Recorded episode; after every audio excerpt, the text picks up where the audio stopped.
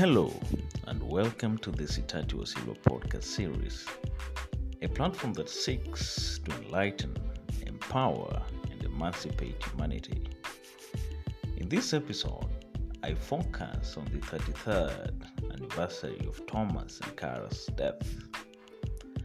Born on December 21, 1949, Sankara became Burkina Faso's president on August 4, 1983 until October 15, 1987, when he was killed in a bloody coup.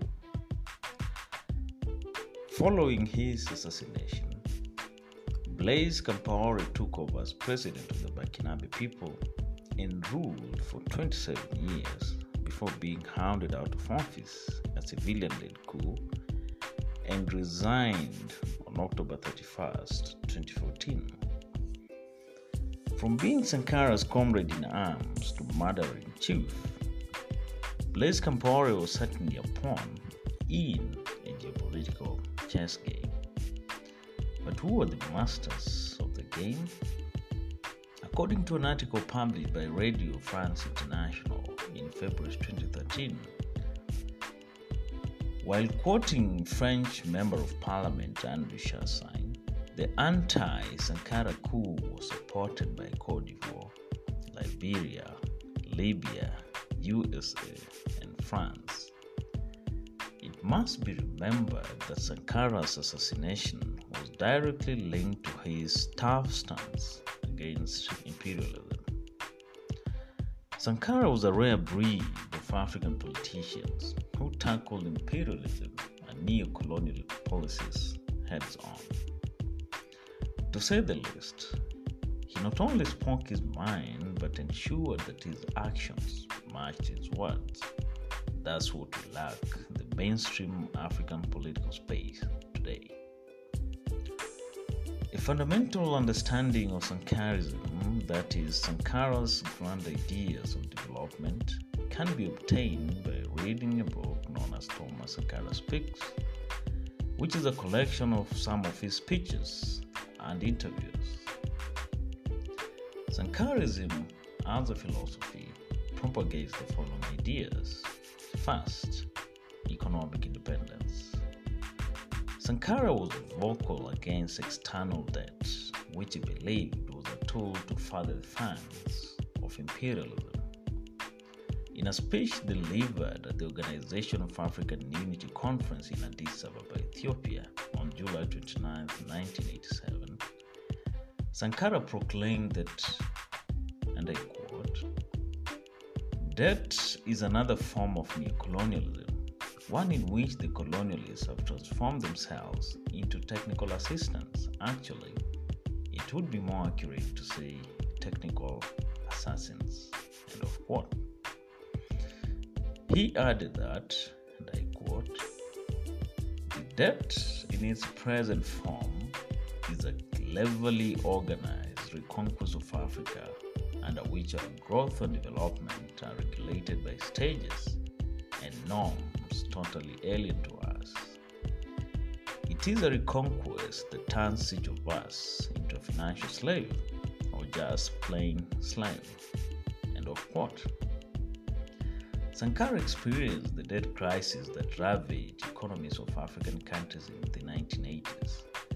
But I wonder how he would react to the piling debt that risks depressing economic growth and development for some African countries today. In a speech delivered at the first National Conference of the Committees for the Defense of the Revolution on April 4, 1986, Sankara remarked about food aid as an antithesis of economic independence.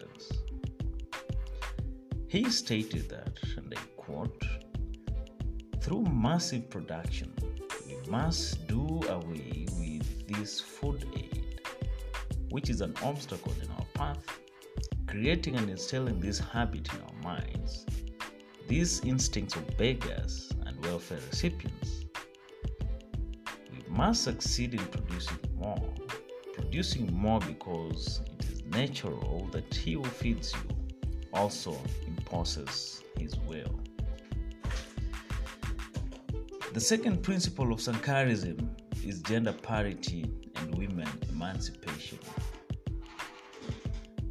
It is a polit- in a political orientation speech delivered on October 2nd, 1983.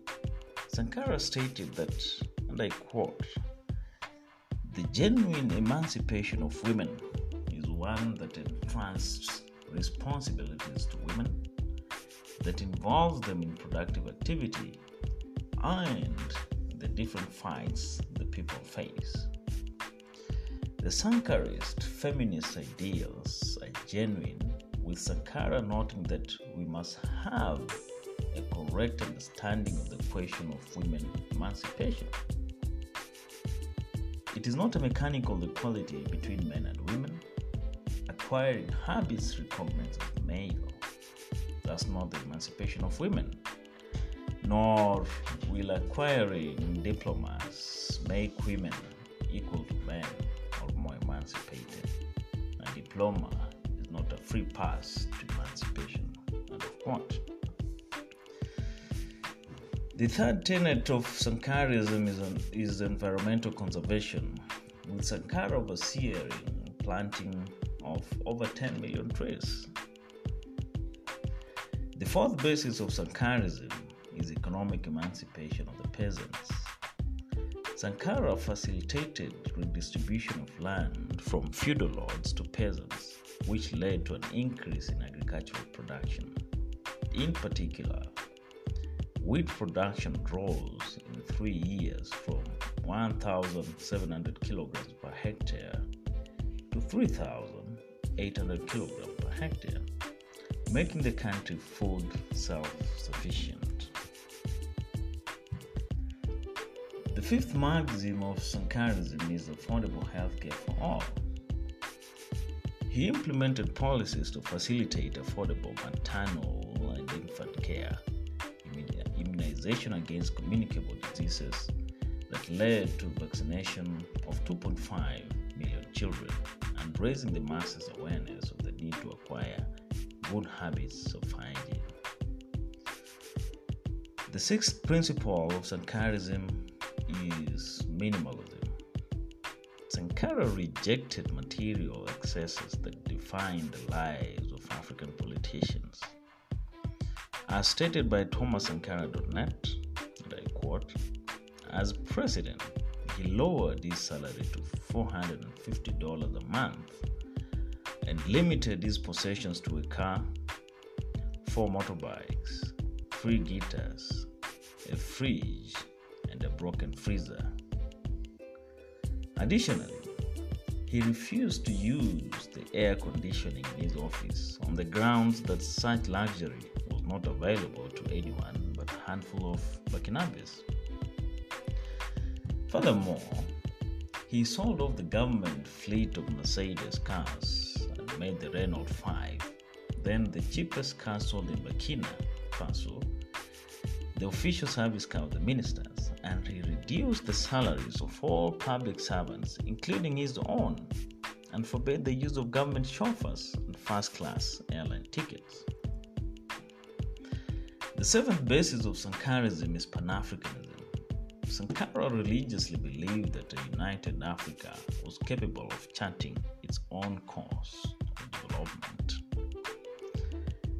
The eighth basis of Sankarism is intellectual liberation.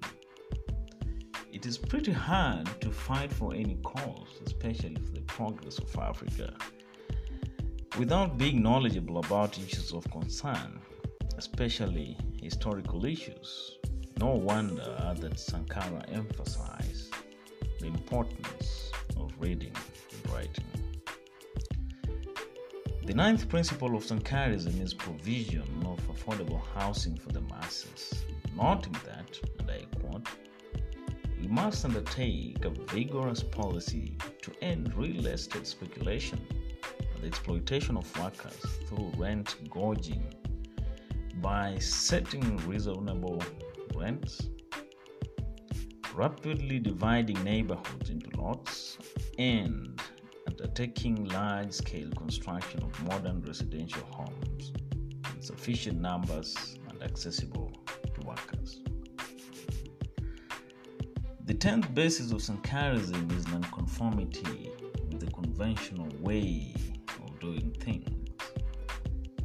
In a 1985 interview with Swiss journalist Jean Philippe Rapp, Sankara stated that, and I quote, you cannot carry out fundamental change without a certain amount of madness.